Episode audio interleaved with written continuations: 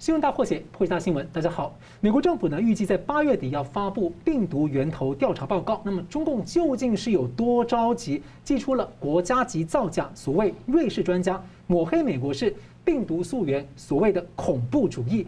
结果呢，被永久中立国瑞士跳出来展开一个国家级的辟谣，一篇微博文章呢打得中共是难堪至极。那么瑞士呢可以说值得是本周获选两大国际 MVP 之一。病毒源头认定呢，会对于国际围堵中共的大局，还有中共二十大的内斗起到什么样的影响？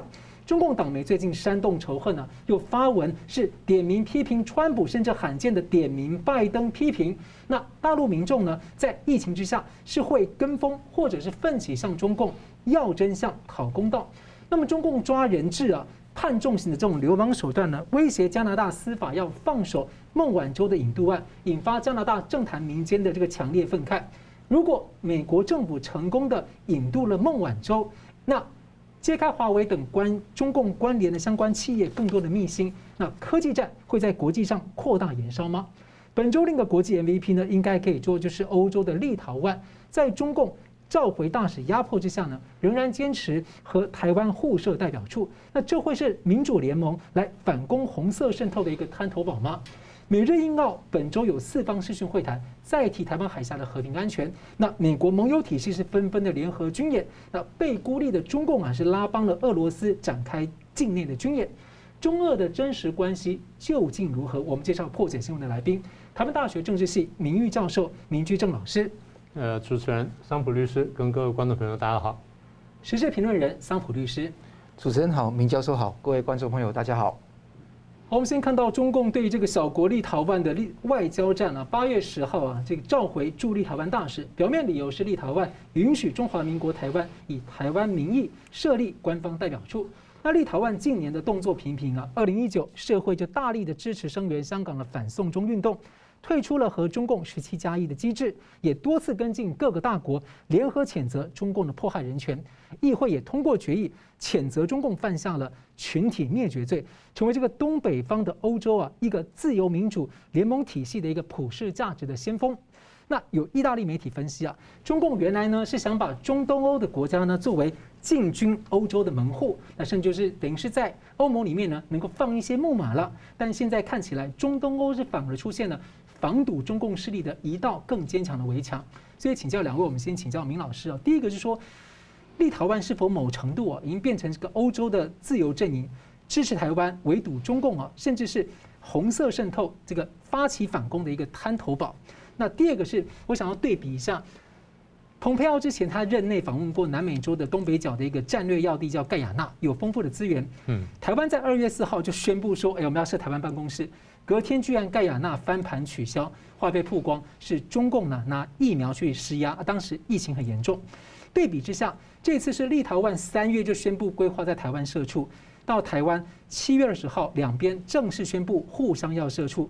中共对立陶宛也是八月中旬过了十几天才宣布召回大使，所以相较之前在一天翻盘，现在已经讲了那么久几个月，到现在正式宣布还要十几天。中共这个时间差的可能原因是什么？一个可能是疫情缓和啊，中共疫苗的信誉低落了。那另一个可能是说，有没有可能这一次的相互设代表处，跟过去比较单纯两岸外交较劲的这种性质已经很不同？也许可不可以看成是一个呃美欧日自由盟友体系这种大棋局的一个呃战略延伸？应该可以这样说。不过现在这样观察，就是说我们还得再看一些后续的发展呢，才能比较更准确的这个判定它的走向。当然，就是第一呢，中共会这样看，呃，中共会这样想。至于说美方那边有没有这么绵密的布局呢？那或许有，但是呢还不明确。中共担心溃堤，中共会认为说可能这个事情是这么走的，所以他他的回应方式会超过人家想那个那激烈程度。呃，在这个问题上，我想先做一个观察哈，就是中共在问题上是一个两难。因为相对盖亚纳来说呢，它就大概就是一个国家，就是我就怎么施压盖亚纳，然后就解决这个问题。现在中国面对的这个立陶宛呢，不是一个国家，它背后呢是一群国家。啊，虽然就是说它退出了十七加一，它不在那十七里面，但是大家觉得说你还是那十七，只是在十七加一的时候你不跟我们一起玩玩那个一而已。是，大家的理解是不一样的，所以。我再说一次，这两个差别在说，盖亚那是一个国家面对中共，而立陶宛虽然看起来是一个国家面对中共，但背后呢有欧盟啦，有北约，甚至有美国的影子在那里啊，这是第一个差别。所以我说这样导致结果，就是中共碰碰到很大两难。你说如果不惩罚的话呢，那就是溃堤了嘛。那如果不惩罚的话，中共说不好意思啊，立陶宛比我们大，我常常讲。但是呢，在中共看起来，这么小的一个国家，都敢对我这个样子。而如果我不惩罚他的话，万一大家都跟进怎么办？那大家觉得说，你看立陶宛都没事了嘛，中共不敢动了，所以我们是不是可以再跟进？所以他觉得说这个会有问题。而且立陶宛就算如果再往前走的话，不是只是一个国家，中共看起来不是这样。中共这么多年是外交在包围我们、封杀我们，对，现在看起来可能破局了，是，这下被台湾杀出个突破口，那还得了？很危险的。这这第一个第一个困难，第二个困难就是我打立陶宛打了多重，我打得过轻的话不产生效果。大家说啊，就是呃搞了半天我赚了一亿，就才罚一块钱，那这个无所谓的，那 大家就就去做这事儿了。但罚得过重的话呢，中共担心说，在现在这种国际上对抗我的氛围下面。会不会反而激怒大家？中共大概没有太料到，过去这一两年来呢，他在国际上很多动作呢，大家反弹非常激烈，对不对？我们过去陆陆续续都谈到，所以也就是说，他得计算说这个轻重缓急，这个拿捏呢真的很困难。呃，大家现在欧洲不是正在谈说我们要杯葛这明年冬奥吗？中共办的冬奥吗？那如果这次打得过重，的话怎么办？所以现在不打也不行，打得过轻也不行，打得过重也不行，他正在拿捏着分寸。所以我觉得他最可能的做法呢，还是私下去搞，他私下去统战跟施压立陶宛，针对个别政治人物啦，乃乃至相关的这商界人士，看看能不能有人有人能把他挡下来。就像之前捷克那样子。对，让立陶宛主动来撤销这件事情，这样对他来说是上算。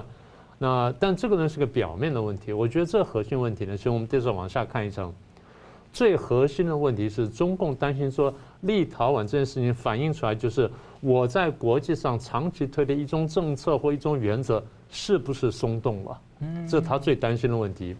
请各位注意啊，一公一中原则其实准确的说不等于一中政策，对任何国家来说，一中原则或一个什么原则是比较不能动的、不能破的。但一个政策是可以可以改的。那中共对这个问题呢，过去有几种说法，我就这个简单的说，他过去有个叫老三句，啊，后来有个新三句。老三句是这样讲的：世界上只有一个中国，中华人民共和国是代表中国的唯一合法政府，台湾是中华人民共和国的一部分，啊，这是一般的老三句。讲得更狠一点，就是台湾是中华人民共和国的一省，啊，这是更重的话。但不管怎么说，这叫老三句。就是中华民国已经灭了，中华民国已经灭了，所以台湾呢就是一个省，是一个叛逃的省份或叛离的省份。好，这叫老三句。那这个话当然他在国际上推，那跟很多国家建交的时候都用这三句话。那有时候轻一点，有时候重一点点。台湾在抗议，但是效果并不大。后来中共为了统战，到了二零零二年的时候，开十六大前后，他推出了新三句，他把它改成说：世界上只有一个中国，大陆和台湾同属一个中国，中国的主权和领土完整不容分割。嗯表面上对我们来说比较容易吞下去，但它的内容呢，意思是没有变的。好，那现在就是我刚讲说，中共担心他推的这个一中原则或一中政策在国际上开始松动。他在担心什么呢？他担心呢，世界的国家呢，对于这一中他所推的一中政策呢，可能有不同的想法。即便这些国家在跟我中共在建交或签约的时候，都曾经讲过这三句话，但现在可能有松动了。我们先看美国，美国是一九七九年跟中共建交的，建交之后呢，大概有十年的时间，到差不多一九八九前后，美国基本奉行老三句啊，老三句。所以，美国当时的一中政策比较接近一中原则，但是并没有到一中原则。而是比较像是说，他的确，他说他认知到，但他不去公开的反驳。他没有去挑战，也没有赞成，也没有反对。他我认知到这件事情，认知的是用的是 acknowledge，但是中共每次解释说承认，翻译成承认，对，但我们翻译成认知。是美国特别选 acknowledge，就是我不是真正承认，那我认知，但也可能有承认认知，所以他故意挑了一个中间的词呢，去表达这个意思。好了，那但是不管怎么样说呢，就一九七九到一九八九呢，美国比较接近这老三句，然后有自我设限，对台湾不管官方接触也好啦，或者说什么等等，都是如此。一九八九六四事件之后略有松动，松动原因第一个就是六四事件，第二就是台湾的实力强大了。台湾在一九八零年到一九九零年呢，台湾经济实力非常强大。我举一个数字，各位可能不记得了，一九九零年到一九九一年。台湾的 GDP total 是大陆的百分之四十五，啊，相当于半个大陆那么大，就是以长江一哥以北或一个南，你是比台湾大一点点。台湾当时经济实力这么大，所以因为这两个因素呢，呃，八九之后呢，美国的这个一中有点松动，因为台湾又解严嘛，是民主化，民主化之后呢，所以大家对他认这个认识呢就更正面。嗯，那中间我就长话短说，到了川普二零一七上台之后。美中对抗开始加剧，这个美国的一中政策才开始出现松动啊！这美国的变化很简单的描述。欧洲眼中看一中呢，有点不一样。欧洲比较注重国际法，所以欧中对欧洲呢各国呢对于一中的解释呢更接近中共的一中原则。我自己就有很多亲身经历，那反正这么多年来，我经常跑欧洲一些国家的呢，呃。进到一些西欧的，我就不点名了啊。比较小的国家呢，我可以进到部长办公室，可以进到进到非常高的官员，可以在他办公室里面谈事情。好，那然后慢慢往东走，走到一些比较大的国家的时候呢，我的待遇就开始下降，然后就不能呃进到办公室里面去，就必须在他的部会的会客室里面见面好。啊，那这个我可以讲了。我见到德国外交部的人和人的时候，德国外交部不敢约我在德国外交部谈事情，约我在外交部附近的咖啡厅谈事情。我是一个教授，没有任何官方身份，但这个德国呢就紧张到这种程度。然后这是跟联合国二七五八号决议的这个是认知有关。是的，当然是，但是就是说。我到美国去可以进到几乎所有的地方，到欧洲小国家可以进到地方，到到了德国就有这种待遇。换句话说，欧洲人对于这个法律跟国际法律，你们两位都是法学专家了，所以他们的认识呢比较更紧一点点。好，那么所以中共担心就是说到如果走到现在的话呢，因为美国松动了，中共咄咄逼人，所以大家开始松动，所以大家中共担心说，我这一中会不会守不住？守不住会变成什么呢？会变成两种可能性。第一个两个中国，嗯，就一中变成两中了。第二变成一中一台，这一中一台未必是台独，但至少是一个台湾，是一个中华民国台湾。所以中共看起来说，这个小国敢挑战我，我如果不对付他的话，那是不行的。好，反过来说就是，你说台湾没有优势吗？台湾有优势啊，台湾有民主政治的表现，有人权的关怀，有帮助全世界去去防疫，然后有奥运的表现。所以我们更应该发挥我们的优势，跟跟更多国家接触，多点推动全面开花，而不只是把眼睛放在一个国家或两个国家身上。是，而且国务院发言人在声援立陶宛的时候，特别还说了一句话，说各个国家呢应可应该可以自己决定自己的一中政策的样貌。这句话也是讲得蛮大声的，从中共听起来。所以同样一提请教那个桑普律师怎么看？对，台湾很多的评论人都讲到这个地方都着重在台湾跟立陶宛关系的巩固。或者说台湾以后的一些事情，但是没有详没有很详细的在整个战略的地位来看。我觉得从整整个战略地位来看的话，第一个立有三个重点可以跟大家分享。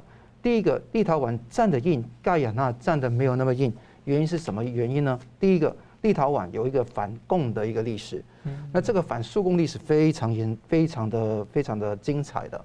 那立陶宛受尽这么多年来。很多的旁边的邻国强国亲临他们，那你看到画面上，你看到那个波尔波罗的海之路，基本上也是非常精彩。呃，中共的中东欧政策处处碰壁，那原因之一是因为说他根本不看懂立陶宛的一件事情。香港在两年前反送中的时候，在那个立陶宛的首都也是有声援，当时的中国的大使馆派人去闹场，而且在那个亲中游客。常到的一个十字架山 （Hill of Crosses） 也在那一边去摘下那个光复香港跟时代革命的十字架，在那边戏落，那之后拍成片广传。那那个立陶宛的民众啊，觉得非常的愤怒。为什么你在我们的圣地做这种事情？那这个是一个。那另外一个事情，你知道说，那个中共啊，也在那边跟那个立陶宛的那个经济贸易关系没有那么多。那中共仅排名立陶宛第二十二个出口市场。那这个是立陶宛能够站得起来一个很重要原因。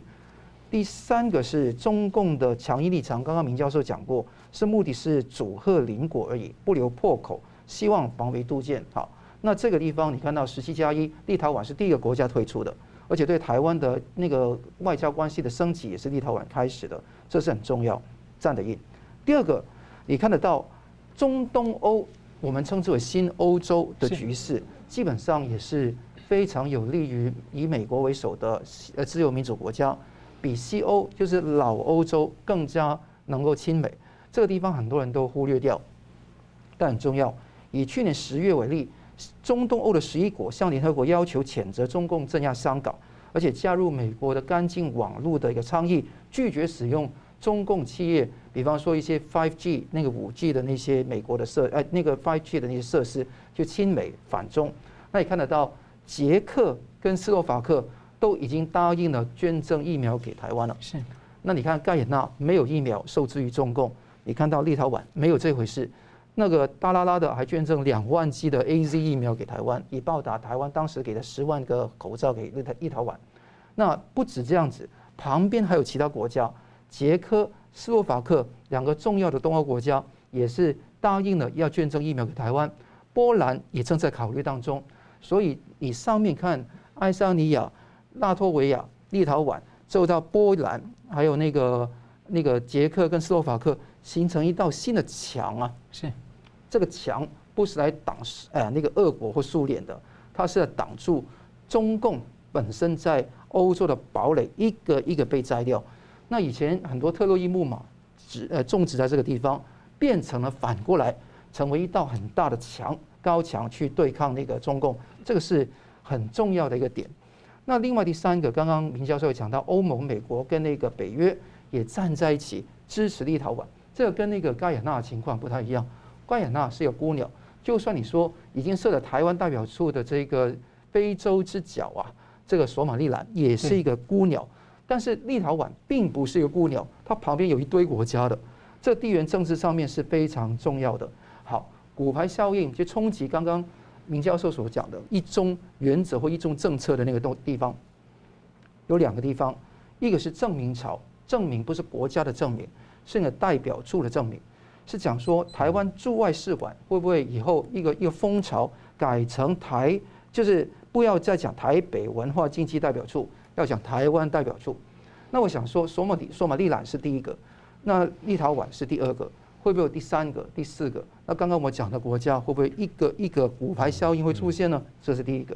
那就算美国七月十五号那个由众议院外交委员会初步通过的英法案，也是要求美国啊，也是要做类似的事情，不要再称之为台北经济文化办事处，要称之为台湾驻美代表处。所以这个地方会一步一步的开展，从小国到大国。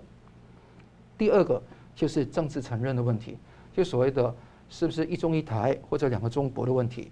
你看看，中共现在是把他的大使馆的人撤走，OK，就是一个空的、虚有其名的大使馆，但却有台湾驻立陶宛的一个代表处，却有充实的人员在那个地方。如果这两个平行的东西形成一种先例，而且不只是索马索马利兰，而且在这个你看到立陶宛甚至其他国家都那这样做的话。会不会有所谓两个中国跟所谓一中一台的承认？这个地方不必然要跟中共断交，但是以前所谓的汉贼不两立，或者中共跟台湾中华民国不能够同时跟某国建交这个惯例，这个地方实质上被掏空掉。那掏空掉的结果是怎么样？类似于双重承认。这个回到以前老蒋时代，有一些其他的幕僚很想推动的一种方向。那这种方向，如果在今天的日子里面能够出现的话，知识体大不得了。那这个地方也会紧扣到就是其他国家会怎么看的问题。我觉得美国是开放的态度来看这件事情的，所以我觉得极有可能。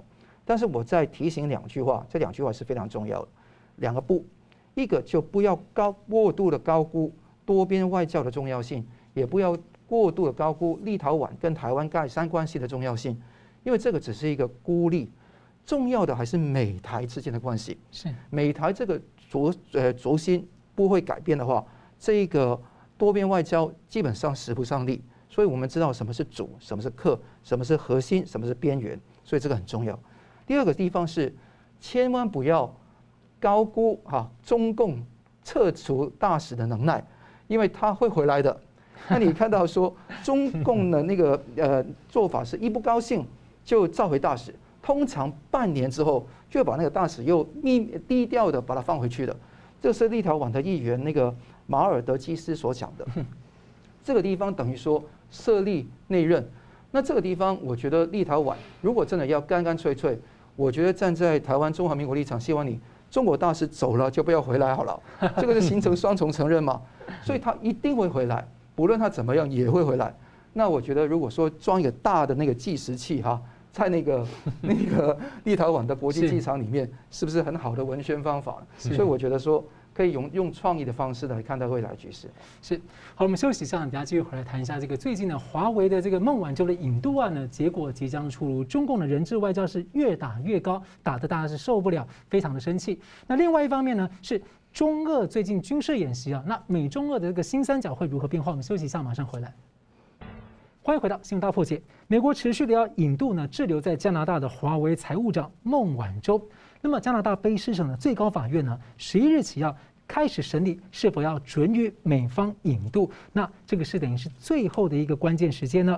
那在这之前呢，中共法院本周先宣判了加拿大的商人史佩佛十一年徒刑，另外维持对另一个人的死刑判决。后续还有一个加拿大前外交官康明凯的案件被强扣上所谓的间谍罪。八月十一号的美国国务卿布林肯声明，美国和国际社会呢一起呼吁中方立刻无条件的释放加拿大公民史佩佛和康明凯。那这次看起来似乎是很明显的人质报复。哦像我自己就想起来，像是想到那个共产党在一九四九年以前呢，在中国大陆各地抓老百姓的肉票啊，要求赎金来作为他们的军费。那孟晚舟案呢，其实从美国的川普政府呢延续到拜登政府的都在进行。所以先请教桑普律师哦，您怎么看？中共的人质外交可能会软化美国盟友体系的这种围堵战略吗？再来就是说，您觉得孟晚舟案后续可能如何发展？我自己是很好奇，到底中共到底要掩盖什么内幕，动用这么多的难堪的手段，也要阻止孟晚舟被引渡？嗯，我觉得这个人质外交的这个策略会延续一段时间，不会动摇掉到那个美国跟盟国抗中抗共那个围堵的战略哈。那为什么我这样说呢？因为第一个啊，孟晚舟这个事情绝对不是说八月二十号就落幕。虽然现在这个那个听证就会到八月二十号为止，但是宣判或者说做出决定可能要几个月之后，几个月之后也可以在原来的那个最高法院可以再上诉，就是说不是终局，是可能拖个以上月或上年纪的时间才能够跑到一美国去。所以我觉得这个事情不会这么快落幕。所以呢。中共就出球出以三张人质牌，第一张是康明凯 （Michael Kovrig），那这个是前加拿大的外交官，这个地方还没有判。第二个呢，现在已经判的就是 Michael Spavor。Michael Spavor 的话，十一年有期徒刑，但是可以上诉，人人有希望，个个没把握。第三个呢，就是被宣判死刑的谢伦堡伯格。你说这个还是一张牌吗？是，因为还是等待最高人民法院复核刑期，复核死刑。所以这三张牌会先有后，从第三到第二、第一，一张一张牌打出来。所以他杀多少人，关多少人，他在所不惜。每一个都是人质，每个人只是考验着加拿大当局的想想法。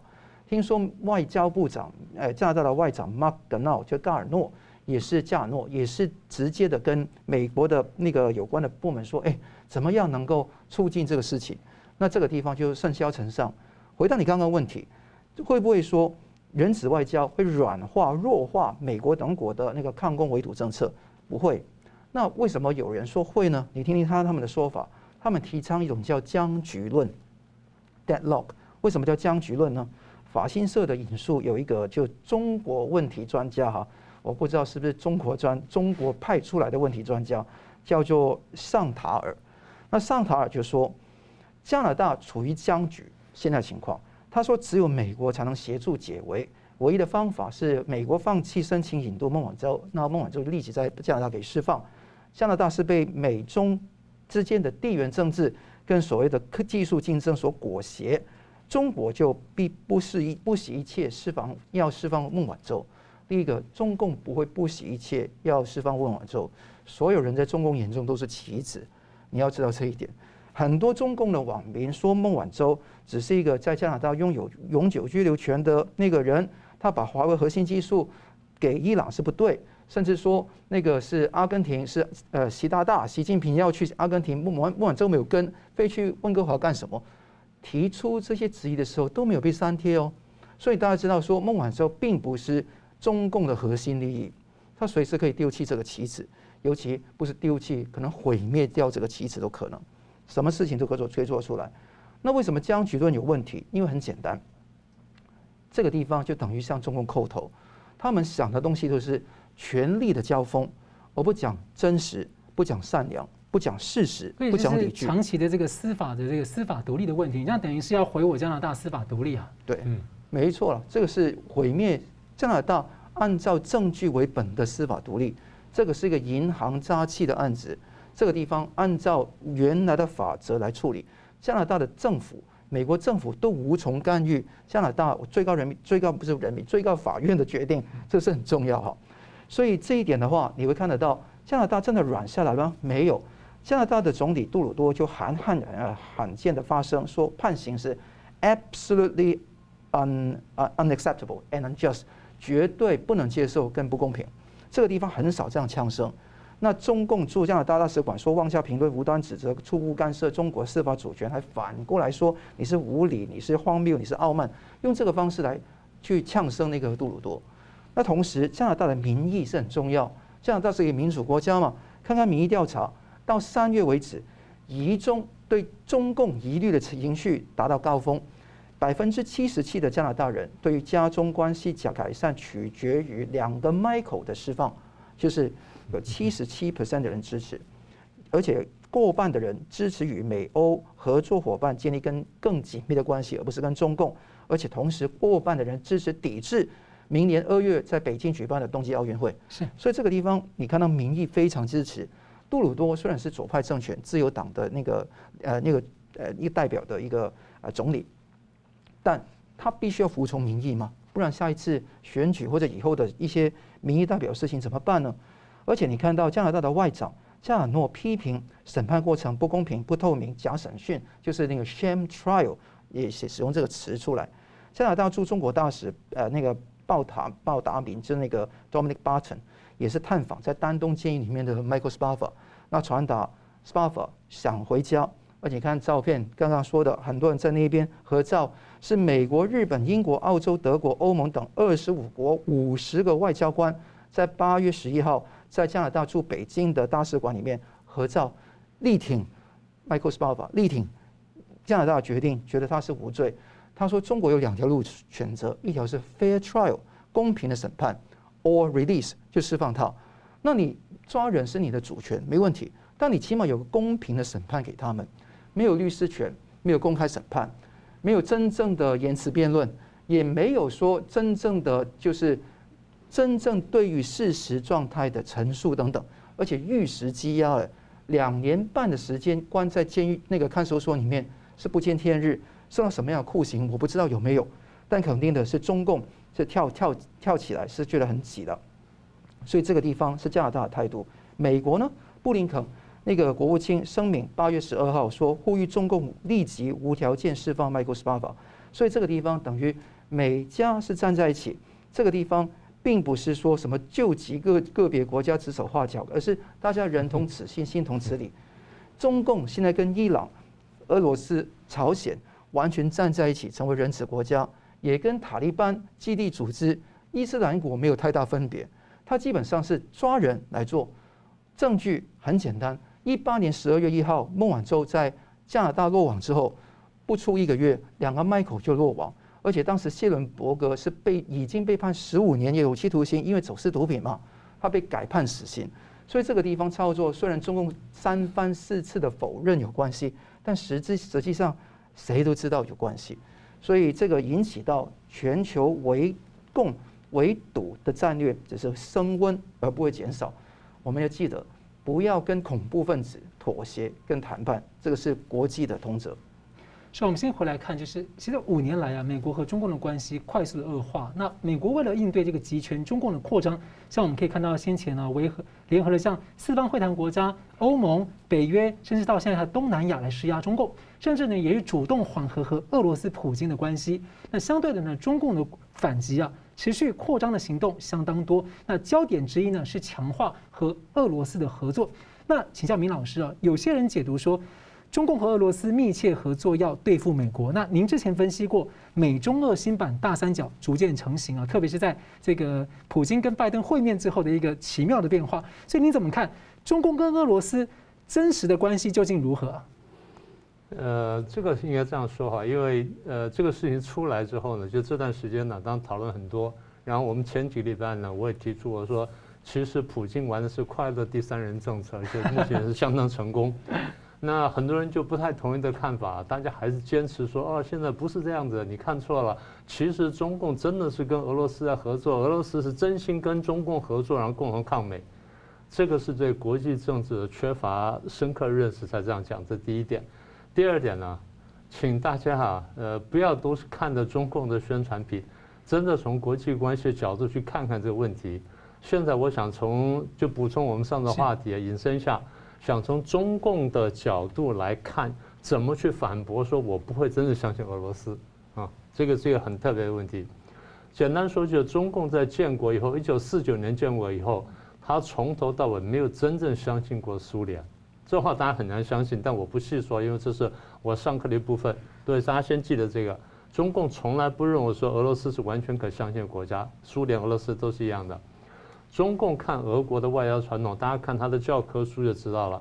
即便他多多方说，呃呃，俄国怎么帮我们，苏联怎么帮我们，但是讲到传统中俄历史的时候呢，他讲得很清楚，俄国外交传统呢喜欢侵略，喜欢夺取人家领土，喜欢趁火打劫。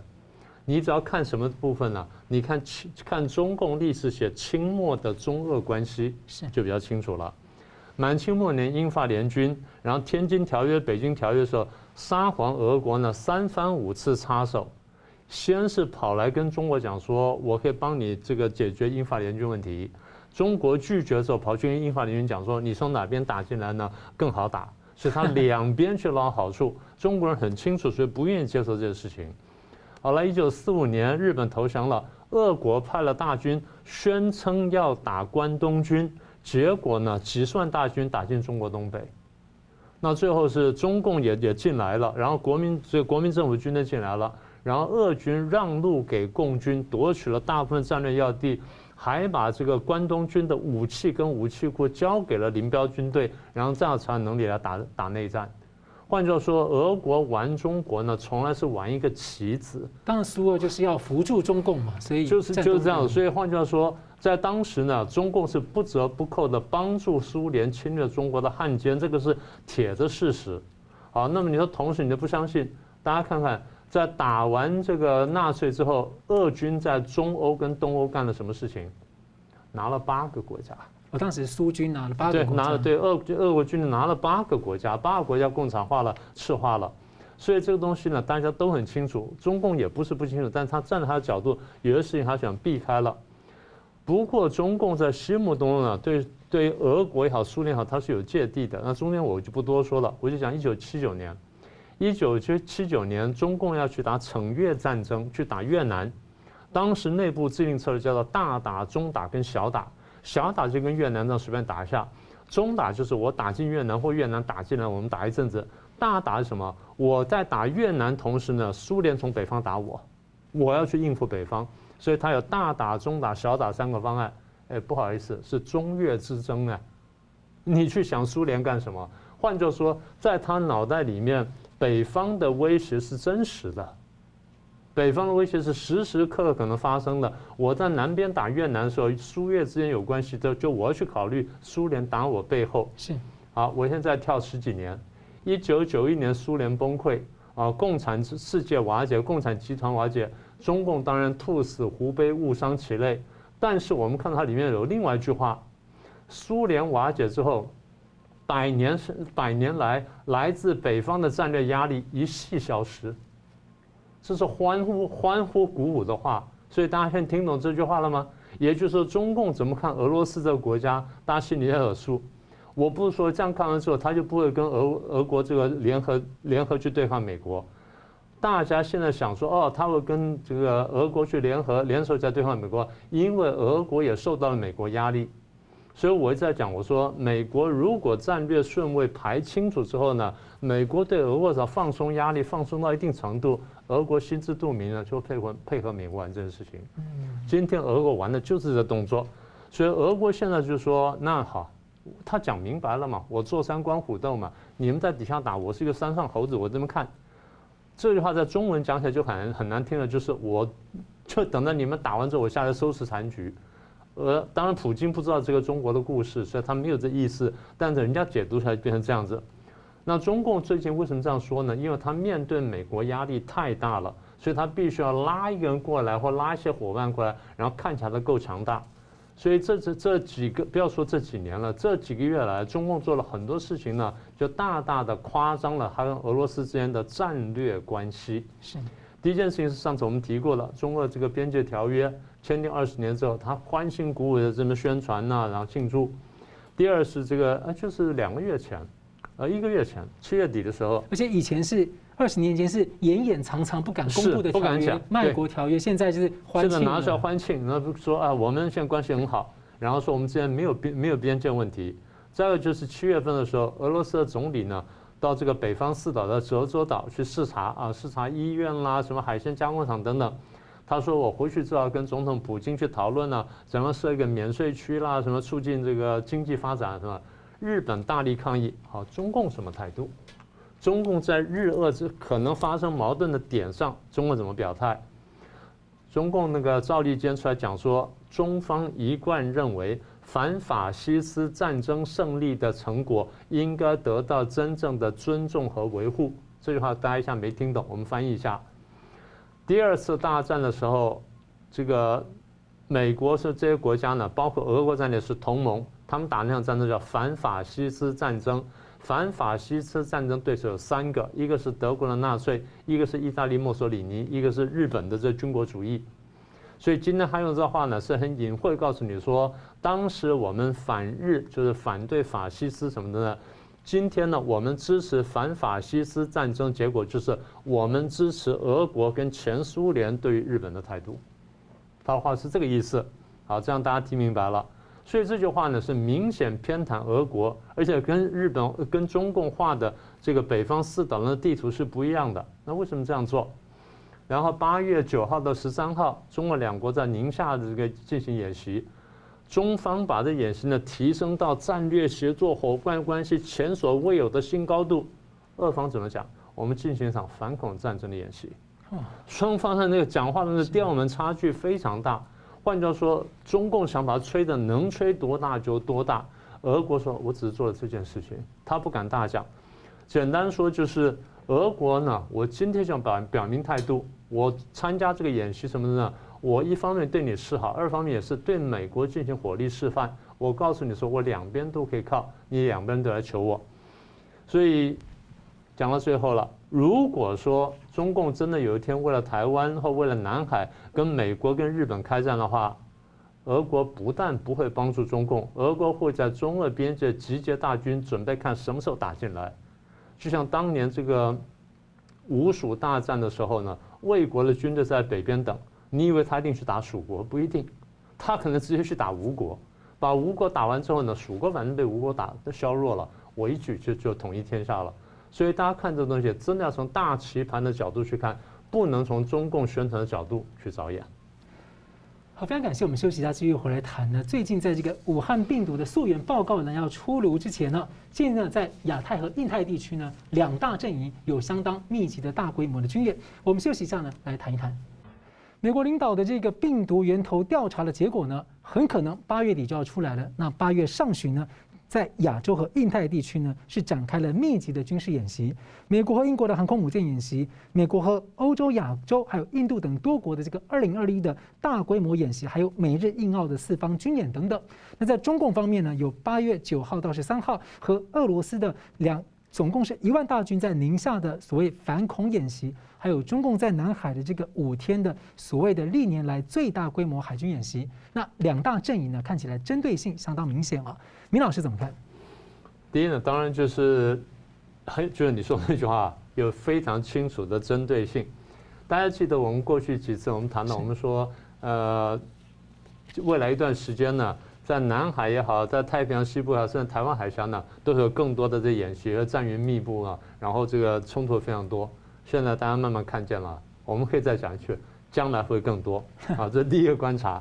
第二个观察就是，呃，最近传出个消息呢，但是这个消息后来有点点变化哈，就是最早是台湾有消息传出说，在八月十号的上午，在花莲外海，然后台湾跟美国的海巡部队呢，秘密进行了联合演习，演习什么东西呢？救难跟海上反恐。然后消息还言之凿凿说，我们今年才刚刚成军的最大吨位的这个嘉义舰呢，哎，也出动了。然后东部的机动的什么海巡队啦、海巡探险队啦，有四艘舰艇参加什么的。然后美方呢，基于保密，所以出了什么兵力啊、什么等等呢，然后什么吨位什么都没有说，但是说有这么一个演习。所以比较比较有趣的是说，是这个后来这个消息报报报道出来之后，海巡署就出来说。并非事实啊，但是呢，对于未来的合作呢，不排除任何模式的合作。然后那个报道就修改了，改成说，呃，台湾这四艘区域东部呢是预演啦，联合操演是最近了，就是预演了，讲太快了。结果呢，有趣的是哦，海巡署到现在啊没有进一步的说明，没没有再说明。对，对我就我就想说这事，所以这个事情非常有趣啊。你刚才这个主持人不是前面讲说。几场那个军事演习，很多在南海做什么吗？那过去我们就讲过说，那台湾在这演习当中会不会有什么角色嘛？那现在看来就是这个演习，就我们刚刚讲到八月十号这个所谓台湾跟美国之间的海军演习，到底是不是已经发生了？这个我们现在不确定，但是它可以看见一个什么东西呢？第一呢？台湾跟美国，就中华民国台湾跟美国在三月份签订了一个台美海巡合作了解备忘录，是，这是事实，这第一个。第二呢，在这备忘里面有的确讲到说，双方的海巡的工作什么更努力方面呢，要相互合作、相互配合。至于怎么合作、怎么配合呢？那那个当然那个是细节的规划。所以这个消息出来之后，不管是真是假，它至少开启了一件一个可能性，就是我们会讲的。台湾、中华民国台湾跟美国之间的军事上的某种合作呢，会再进一步加强。那现在看就是说，如果海巡事情报这事情真为真的，或者将来成真的话呢，就是中美两呃台美双方的海上军事合作呢，就步步向前推进。至少就是我们看见这几年来呢，我一直讲我说，大家现在还在有人还在反驳这句话，我说。台湾呢是美国跟中共都很重要的棋子，双方都拿来下台湾空前难受这样空前安全。那现在这也是事实。那么也就是说呢，美国我们不是在讲说，美国最近在加强了对中共的这围堵圈的这打造吗？那这围堵圈各位只要光看地图晓得，如果缺了台湾，那就是很大漏洞。第一，如果台湾不在围堵圈里面，或者第二，台湾在围堵圈里面就被中共攻破，那不管怎么样，这围堵圈就破掉了。所以中共那其实，在三十年前就讲过，中国海军讲过这句话，他说：“台湾对我有多重要呢？取此一岛，威震八方。”嗯，取此一岛，威震八方。这话讲的非常中国，但非常精彩。那么也就是说，台湾就是就是过去的那个麦克阿瑟讲了，不成的航空母舰。那今天的这个台湾的角色呢，大家可以看到，就从图上一看呢，看得很清楚。如果真的缺这个口的话，那第一，那美国的这个围堵圈呢就破口了；第二呢，台湾海峡真的是内海化；第三呢，就直接威胁到了这个北边的这个日本，南边的菲律宾、澳洲什么的，甚至南韩这条不要说海路被被这个中国拿夺下来了，然后连安全都受到影响。所以看到最近日本一直在呼吁澳洲说，哎，你要注意啊，澳洲很重要。澳洲出来讲说，台湾的安危呢，攸关澳洲的安危。所以日本跟澳洲都讲说，台湾的重要性攸关我们国防安全。这话不是我们自己讲的。所以我就要提醒说，台湾很多朋友们呢，嗯，不要被中共的宣传误导，不要被中共虚假的民族主义拖上拖上车去。你得看清楚国际局势。现在全世界在帮中华民国台湾反共，你为什么不醒过来？你为什么被一个虚假的民族主义带着走？所以我们现在看到就是，如果我们刚刚讲说那个围堵圈不能破的话，那美国看台湾会怎么看呢？是强化。是不断的强化，这就我讲的，你居然当棋子去下了，这棋子要不断的强化它。我把一个兵呢变成马，把马变成车，甚至变成一个车炮合一的这么一个棋子，他做这件事情。好，那么所以最好的强化方式，当然我们晓得同盟嘛，你回到这个战略这个战略协呃合作协定嘛，这第一种可能。第二就是虽然不同盟呢，但是驻军，但这东西会有争议的。那次好的强化就是。跟美国去军演，参加美国军演，一种是参加多国的军演，但更直接就是你跟我美国单独军演，那这个角色更重要。再次一点点就是加入四方会谈，美日奥运四方会谈。我不是在规划什么东西，我只是告诉各位说，美国在计算这些事情的时候，他会怎么计算的？立法院长其实也讲好几次，一直说，还有那个桑普律师也是建议说要加入 QUAD。对我们这个东西不是我们能想的，是现在就是说，但是我们必须要看清楚这棋局是怎么安排，然后我们自己才晓知知所进退，才晓说我该走到哪一步，走到什么地方，走多远，走多快。那么除了这之外呢，当然我们晓得说，中共一定抗议，立陶宛这事情中国抗议了。如果台美的这个关系再加强，军事关系再加强，中共一定抗议，对不对？好，那我们退而求其次，所以退而求其次就是海巡的联合演习是完全可以想象的事情。因为海巡联合演习是什么呢？从军事角度来说，它是准海军，但又不是完全海军。哎，从一个角度其实可能也很有效，因为美国的海军跟空军其实已经很有效，在这边协助。是，这时候用海巡等于是我对抗你中共对台湾的灰色地带冲突嘛？对。那反而把这个更更更多层多一层的保障。中共自己很清楚，中共不是用海警船在日本附近活动吗？是，也是一样的意思嘛。海警海警部队就是中共的第二海军嘛。那海巡是很多国家第二海军，所以我刚刚说是准海军，又不是十分海军。所以这些动作呢，就是将来我们会看见，就是第一呢，这个事情已经在棋盘上面，大家认真考虑，呃，我是推车呢，还是跑马呢？还是这个走兵呢？还是干什么？我在想这个事情，是不是事实？这还不很重要。现在就是说，我现在就是美国的棋局是这样子。我先把我的那个阵势大体布好，我看你怎么推，你怎么推我怎么推，你怎么推我怎么推。但我的推法呢？不，美国的推法我觉得是现在还不是完全进攻。美国的推法现在大部分还是贺阻战争，是，他还真的还不是进攻。如果真的进攻，还不是这种推法。所以美国这些动作呢，这刚才讲说两边的海巡的合作或两海军的海巡联合演习呢，应该是这样子。美国在暗示中共，你自己看看你要走到哪里，我们是可进可退。你要退的话，我说不定就会退；但你要进的话，我一定得进，因为我不能输。这天我完全不能输。中共现在拿不下台湾，对他没有什么影响。但如果现在美国丢到台湾的话，我说美国在亚洲的防线乃至全球防线，它会崩溃的。所以将来我们倒回来看呢，这些就是我们观察的这指标。第一呢，我们将来会不会参观军演？嗯，就是我呃美国他们在海军演习，然后公开邀请我们派高阶军官去参观，但不参加。对，观察员。第二就是我们派一两条小船去参加军演，然后再来就是加入四方会谈，怎么加入呢？第一，当观察员，因为他们开会请我们去看。第二就是他们开会请我们参加，第三呢就是成为会员，变成五方会谈，这就一步步走的。然后再往下，你就可以想象建交了或者重新同盟，就像我们在讲前面讲立陶宛这样，就是是一中呢，还是两中呢，还是一中一台呢，还是什么？所以从中共眼中可能觉得立陶宛是美国在试验呢？是，所以一点都不错。所以你刚刚前面讲说那个是不是一个反攻的桥头堡？美国未必在想这个事儿，但中共认为你们在干这个事儿，吓阻作用，所以是是产生吓阻作用了。但这个这步棋呢，未必是美国真的，立陶宛那步棋未必是美国真的在下。但海巡这步棋呢，美国是捏在手上呢，可进可退。是。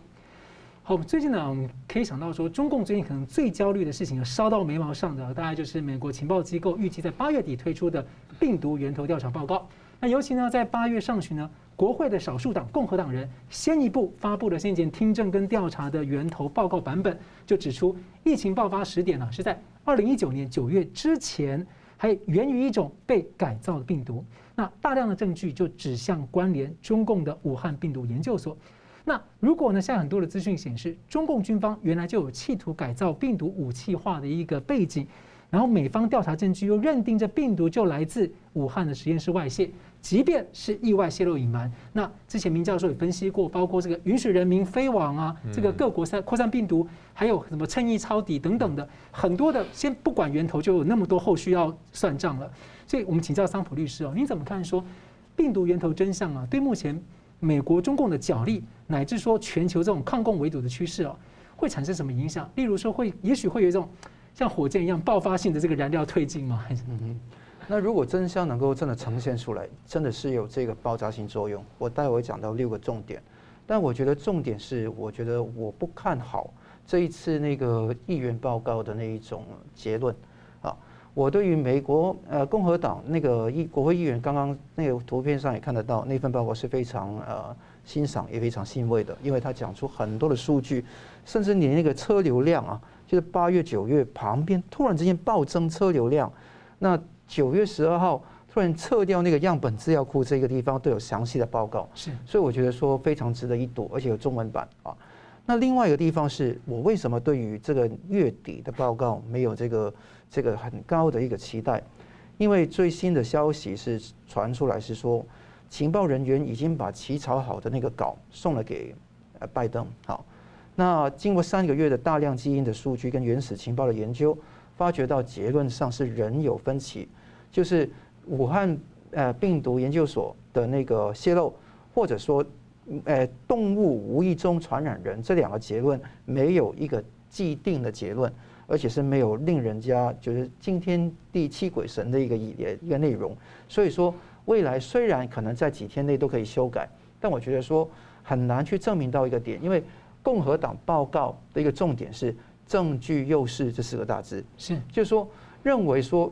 WIV 武汉病毒研究所泄露出来机会比较大，那这个在现在草稿上面似乎没有这个体现。不过我们拭目以待，再等待一一两个礼拜就清楚那个最后的结论结论是怎么样，而且也需要拜登启动那个解密的程序才能够知道这个报告是什么。这第一个，第二个是说，即便我们没有办法完全有一个呃证据优势，美国政府不认定哈是那个武汉病毒研究所，但是中共。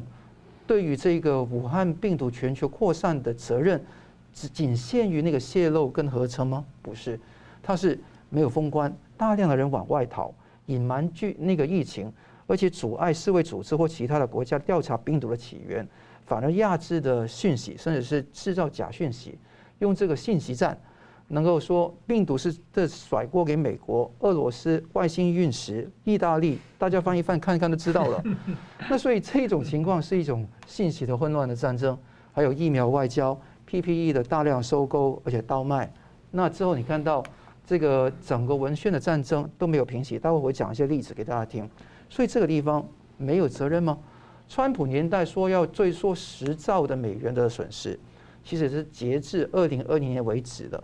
今年是二零二一年了，那个无论是 Lambda、Delta、Alpha，自己数一数多少人染染疫，多少人是中中标，所以数字只有以倍数翻上去的，所以这个事情一定是令中共受不了，也是很害怕。四六根这箭呢，如果说真的真相能够出来，追溯能够开始，第一个制裁有关官员，第二个索赔，那数字天文数字。第三个产业脱钩会加速，decoupling 会加速。那金融业的脱钩，香港也有一个，呃，要基本法附件三放进反外国制裁法，更加是金融业的脱钩的一个可可能性。第四个盟友圈子的扩大，现在拜登政权是希望用多边主义来处理问题嘛？那他会增加盟友，所以很多的论述，比方说刚刚明教授引述，有些人说中俄合作抗美，其实俄国也是受苦受难啊，在武汉疫情要不要赘述？你问普京啊，他一定说要哈。那这个地方会不会俄中会一定有脸谱在一起？不一定有这个情况，他会坐在壁上观，看你怎么坐山观虎斗。第五个，台湾的地位会拉升。这个地方也是大家可看到乐见的成果。第六个当然是订定一个新的合约嘛。那今年是辛丑年啊，一百二十年前发生什么事，大家知道是发生什么事？辛丑合约，那会不会有这个可能性？也有。所以这六个东西会啊出来，这个显示得出有爆炸性的推进。好像你问的问题啊，我讲的是引述一下中共最近那个反舆论舆论战是怎么打。他最近打了很多根箭呃箭头嘛，是那一方面说美国是一全球第一的抗疫失败国，全球第一的索源那个恐怖主义国，你索源本身也是恐怖主义哈，这个地方也是很好笑，而且还有三根箭他打出来，第一根就是所谓的八月初，无论新华网、人民人民网跟那个环球网说的。爱德华兹事件啊，那个呃，Wilson Edwards 事件，瑞士生物学家子虚乌有一个人物，他说这个生物学家说，世卫的所源报告指那个武汉病毒研研究所极不可能是谢豆的源头，那美国是施压恐吓所以导致这个局面，这些话都是假的，因为这个人是假的。那瑞士驻中国的大使馆就查无此人，党媒就急速的下架所有的那些舆论，所以这个是非常丢脸，不只是丢脸，是根本这些数字你看到荧光幕上都是有证据证明你说过什么样的话，所以这个地方是丢脸到家。我也不知道中国那中共政权会怎么看，反正他也不要脸的。第二个是一个实锤的一个评论，实锤的一个评论是说美国军人的血液通过德堡。德特里克堡染到欧洲身上，他引用的很有趣，是消息来源来自于《科技日报》一个记者张梦然的文章。这个张梦然文章一查是来自于一个叫世界新闻网的这个英文的网站，它是来自于一个德国众生之声的网站，德文的呃意大利的众生之声的网站，它的网站就是那个人叫 Andrea Cinquegrani。他写的都是中国本身是泄露病毒的源头来的，所以整个东西就是你一查不查就以为被吓死，一查就笑死，就这这个局面。第三个你也看得到，他通过《环球时报》说两千五百万份连锁，说是美国德特里克堡是亵渎，那我就用中共逻辑问一问中共了：十四亿人就两千五百万份联署，是不是太少了一点呢？第二个问题是。央视他说是武汉运军人运动会泄密的，找出个零号病人是美国运动员，叫做 Benassi。那 Benassi 被霸凌得很厉害，他整个被人肉搜索，说这个家人都住址都被掀出来。其实他进医院是事实，他是骑单车的时候骨折，胸头骨折，还有脑震荡，并不是染病，没有感冒，没有伤风，没有肺炎，你就被说是一个零号病人，但是。他就央视就问了四个问题，说美国选手到底得了什么病？美国为何匆忙派军来接人回国？为何不公开有五个染病的人的病例报告？还有为何金牌榜上颗粒无收？就说美国军人运动会没有拿金牌也是个罪名，但二零一一年拿一个金牌，二零一五年拿两个金牌，今年拿零金牌，有什么稀奇的事情呢？所以一掀出来，事实一摊开来，知道撒谎是撒谎者的通行证。所以中共这个东西脸都丢光了，但是他不要脸，就继续这样子做这种撒谎的行为。所以这个可以看到未来的局势会往真相去挖掘。但遇到挫折没关系，有太多的真相可以成为追索的根据。看这六根箭怎么发出来。我觉得现在说谎说的那么大哈，当各国不配合的时候啊。他就在人民面前一直丢脸丢脸丢脸，到时候出来喊话就不是各国，就是中国人了。好，我们节目最后呢，请两位来宾各用一分钟总结。先请明老师。好，第一呢，呃，现在看起来呢，全世界的一中政策呢是有些松动，当然还没有松动到让我们满意的地步。那么立陶宛或其他国家会不会再进一步跟进呢？我们要再等往下看一看。但是我们要做的事情就是，我们可以利用我们的优势呢，多点开花，多点推进。啊，这第一个点。第二点呢，就是我一直提醒啊，中共不会随便跟美国打仗，美国不会随便跟中国打仗。中共现在是拉拢俄国呢，是拉拉大旗呢，当虎皮来用了。中共如果真的要认真考虑跟美国打仗的话，他第一要担心就是俄国会不会突袭他，所以他不会轻启战端。请台湾朋友呢，跟着海外的华人朋友呢，不要去轻易去接受中共的统战论调。而美国也无意去发动战争，更无意把台湾推上第一线。美国做的是吓阻战争啊，这第二个观察。第三个观察呢，中共现在搞了这么大的南海演习呢，第一是输人不输阵。在外人面前如果示弱的话呢，对中国来说很危险。第二就是如果示弱的话，对内的习近平呢，恐怕这个要也得下台。二十大马上就来了，他现在正在紧锣密鼓的筹备，所以现在必须摆出个强硬姿态。好，最后一点就是台美的军演呢，那可能讲的早了一点点，不过迟早会发生，而且将来呢，呃，不是台湾直接介入了，世界各国可能会台海附近进行军演。那有些会针对台湾来，环绕台湾来，请大家心里要有准备。是桑普律师，对，今天讲的立陶宛那个孟晚舟与人质外交跟这个武汉病毒来源的论，我觉得说跟台湾比较密切关系是立陶宛这个事情。立陶宛的事情，我觉得说是一个好事，但是也不要大喜过望，因为第一个就正如米老师所说的，台湾能做的事情不多，但是我们一定要密切观察局势，在。必要的时候，见机履机的做应该做的事，但我们能做的事情促进不多。但是可以肯定的是，立陶宛这个东西会有骨牌效应的可能性。嗯，当有骨牌效应的可能性，我们政府是不是做好了准备？因为更重要的是，你说的这个最重要的证明朝这个比较好处理，就是那个呃台北文化经济代表处改名成为台湾代表处，这个好处理，因为这是名称的改变。但更重要的是，跟中华人民共和国。两个国家或者两个政权在同一个地方，在同一个国家外国，他会不会有双重承认的问题？那这个我们要怎么接招？因为这个地方中共一定会炮轰，那美国你看他的那个反应非常重要，所以我觉得说这一点会是考验台湾的一个重要地方，是不是可以把握可能会出现的机会，来突破外交，能够重申台湾是一个。主权独立的国家，我觉得这一点是非常重要。是好，非常感谢两位来宾进行精精辟的分析啊，也感谢观众朋友的参与。那关心台湾同时呢，也希望大家关心最近香港这个又恶化的局势哦。那新闻大破解，我们周三五再见。